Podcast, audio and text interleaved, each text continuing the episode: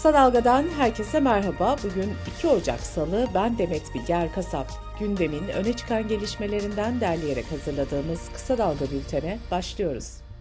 Yüksek Seçim Kurulu yerel seçimlere katılabilecek siyasi partileri bugün ilan edecek. Ayrıca muhtarlık bölgesi askı listelerinin dökümüne bugün başlanacak. Türkiye Kadın Dernekleri Federasyonu 2023'te en az 424 kadının erkekler tarafından öldürüldüğünü açıkladı. Aralarında TÜGVA'nın da bulunduğu 308 kuruluş yeni yılın ilk gününde şehitlerimize rahmet, Filistin'e destek, İsrail'e lanet yürüyüşü yaptı. Galata Köprüsü'nde yapılan yürüyüşe 250 binden fazla kişinin katıldığı belirtildi. Kortejde bakanlar ve AK Partili milletvekilleri de vardı. TÜGVA Yüksek İstişare Kurulu üyesi Bilal Erdoğan, bu iş ateşkesle bitmeyecek. Filistin davası sürdükçe boykota devam edeceğiz ki sermaye sahipleri ayağını denk alsın dedi. Milli Piyango'dan yapılan açıklamaya göre yılbaşı çekilişinde 400 milyon liralık büyük ikramiye internetten alınan tam bilete çıktı. İkramiyenin tek kişiye çıkması sosyal medyanın gündemindeydi. Biletin Kolombiya'dan online alındığı iddiası da ortaya atıldı.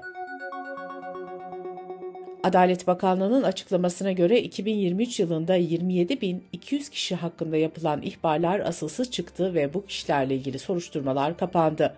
Yıl boyunca açılan ihbar dosyası sayısı ise 268.362 idi.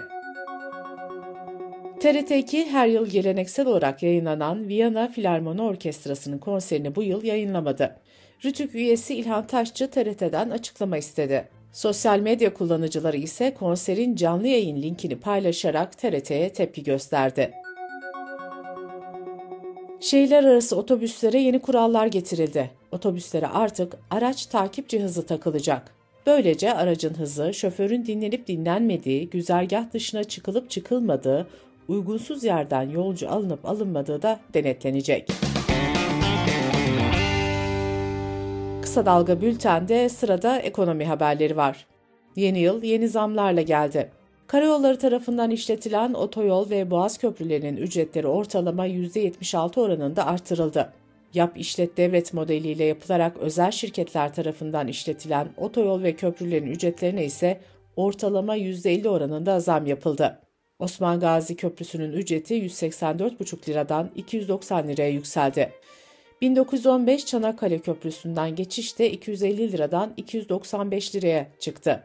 Karayolları tarafından işletilen otoyollarda en düşük geçiş ücreti 9 lira, en yüksek geçiş ücreti 84 lira oldu. Boğaz köprülerinden tek yön otomobil geçiş ücreti 15 lira olarak belirlendi. Mobil telefon aboneliğinin ilk tesisinde alınan 260 liralık özel iletişim vergisi %53.8 oranında artırıldı. Bu ücret 400 liraya yükseltildi. BOTAŞ, Ocak tarifesinde hanelerde ve sanayide kullanılan doğalgazın fiyatında değişime gitmedi. İstanbul'da Aralık ayı enflasyonu %3.52, yıllık enflasyon ise %74.88 oldu. Bu oran Kasım ayında %73.89'du. Çalışanların 2024 yılı yemek ve ulaşım bedelleri de belli oldu. Günlük 110 lira olan yemek parası 170 liraya, 56 lira olan yol parası da 88 liraya çıktı. Aylık 4420 lira yemek parası ve 2888 lira yol parası ödemeleri vergiden istisna olarak çalışanlara ödenebilecek. Türkiye Seyahat Ajantaları Birliği Başkanı Firuz Bağlıkaya çalışanların tatil imkanlarının artırılmasını istedi. Bağlıkaya bunun için şirketlere teşvik verilebileceğini söyledi. Turizmde hareketli bir yıl geçiren Antalya'da Aralık ayında hava yoluyla gelen turist sayısında rekor kırıldı. Yılbaşı haftasında konuk edilen yabancı misafir sayısının 121 bini aştığı belirtildi. Borsa İstanbul'un yılın son haftasında yaşanan sert düşüş sırasında sadece bir haftada 833 bin yatırımcıyı kaybettiği ortaya çıktı. Avrupa Birliği Euro'ya geçişin 25. yıl dönümünü kutladı. Dış politika ve dünyadan gelişmelerle bültenimize devam ediyoruz. Dünya yeni yıla büyük bir depremle girdi. Japonya'nın orta kesiminde önce 7,5 ardından da 6.3 büyüklüğünde iki deprem meydana geldi. Depremler sonrası tsunami uyarısı yapıldı. Dalgaların 5 metreye kadar ulaşabileceği belirtildi. Yeni yılın ilk gününde İsrail'den savaşa devam açıklamaları geldi. İsrail Başbakanı Netanyahu, İsrail'in Hamas'ı yok etme hedefini genişletti. Netanyahu, Gazze şeridinin Mısır'la olan sınırının kontrolünü geri alacaklarını söyledi. İsrail ordu sözcüsü Hagari ise savaşın bu yıl boyunca da süreceğini ve hazırlıkları buna göre yaptıklarını belirtti. Amerika Birleşik Devletleri 7 Ekim'de Gazze'de savaşın başlamasının ardından Akdeniz'e gönderdiği savaş gemisi grubunu geri çekme kararı aldı. İsveç'in başkenti Stockholm'de yılbaşı kutlamasını iptal eden yüzlerce kişi Filistin'e destek gösterisi yaptı. İngiltere, Kızıldeniz'deki gemilere yönelik saldırılar nedeniyle Husilere karşı harekete geçmeye hazır olduklarını duyurdu. Husiler, Karadeniz'de seyreden İsrail bağlantılı gemilere saldırıyor. Bu saldırıları Filistin'e destek için yaptıklarını söyleyen Husiler, birçok taşıma şirketinin rotasının değişmesine yol açtı. İran'da idamlar devam ediyor. Çete halinde silahlı soygun, yolları güvensiz hale getirme, korkuya sebep olma, halkın malına zarar verme gibi suçlardan yargılanan 5 kişi idam edildi.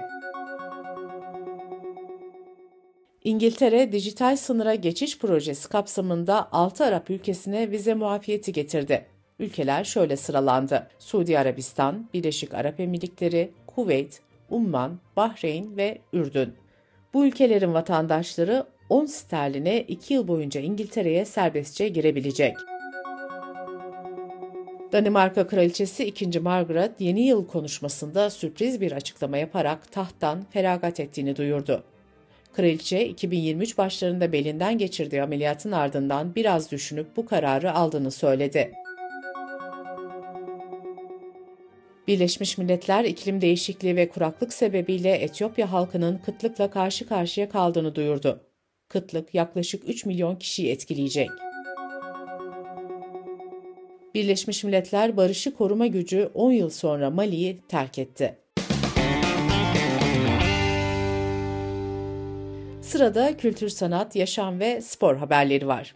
İtalyan Libero gazetesinin geçen cuma günü attığı manşet dünya çapında tartışma yarattı. İtalya'nın ilk kadın başbakanı olan Meloni, sağ görüşlü gazete tarafından yılın adamı seçildi. Kadın hakları aktivistleri ve muhalefet cinsiyetçi manşeti eleştirdi. Avrupa Birliği Komisyonu şarj cihazlarının tüm elektronik aletler için tek tip üretileceğini açıkladı. Avrupa böylece ortak şarj sistemine geçmiş olacak. Bu uygulamanın yıllık elektronik atık miktarını 980 ton azaltacağı belirtildi. Uzay araştırmalarını hızlandıran Hindistan, X ışını polimetre uydusunu başarıyla uzaya fırlattı. Hindistan, ABD, eski Sovyetler Birliği ve Çin'den sonra Ay'a yumuşak iniş gerçekleştiren dördüncü ülke olmuştu.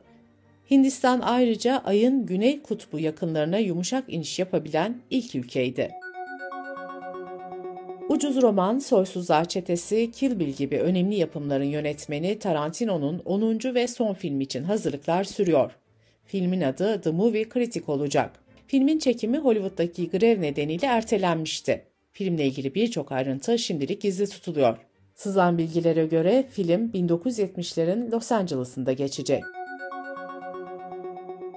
2024 sporla dolu bir yıl olacak. Euro 2024 14 Haziran 14 Temmuz arasında Almanya'daki 10 şehirde yapılacak.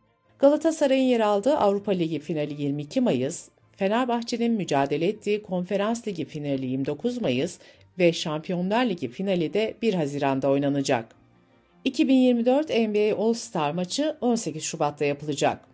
Formula 1 sezonunda tam 24 yarış yapılacak ve tüm zamanların en yoğun takvimi olacak.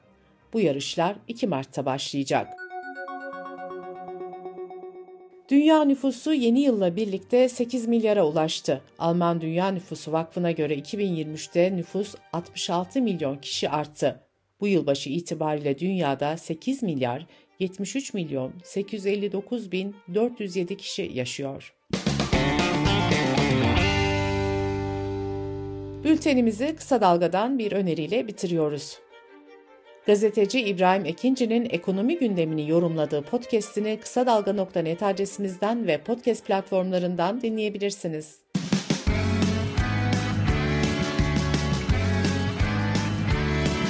Kulağınız bizde olsun. Kısa Dalga Podcast.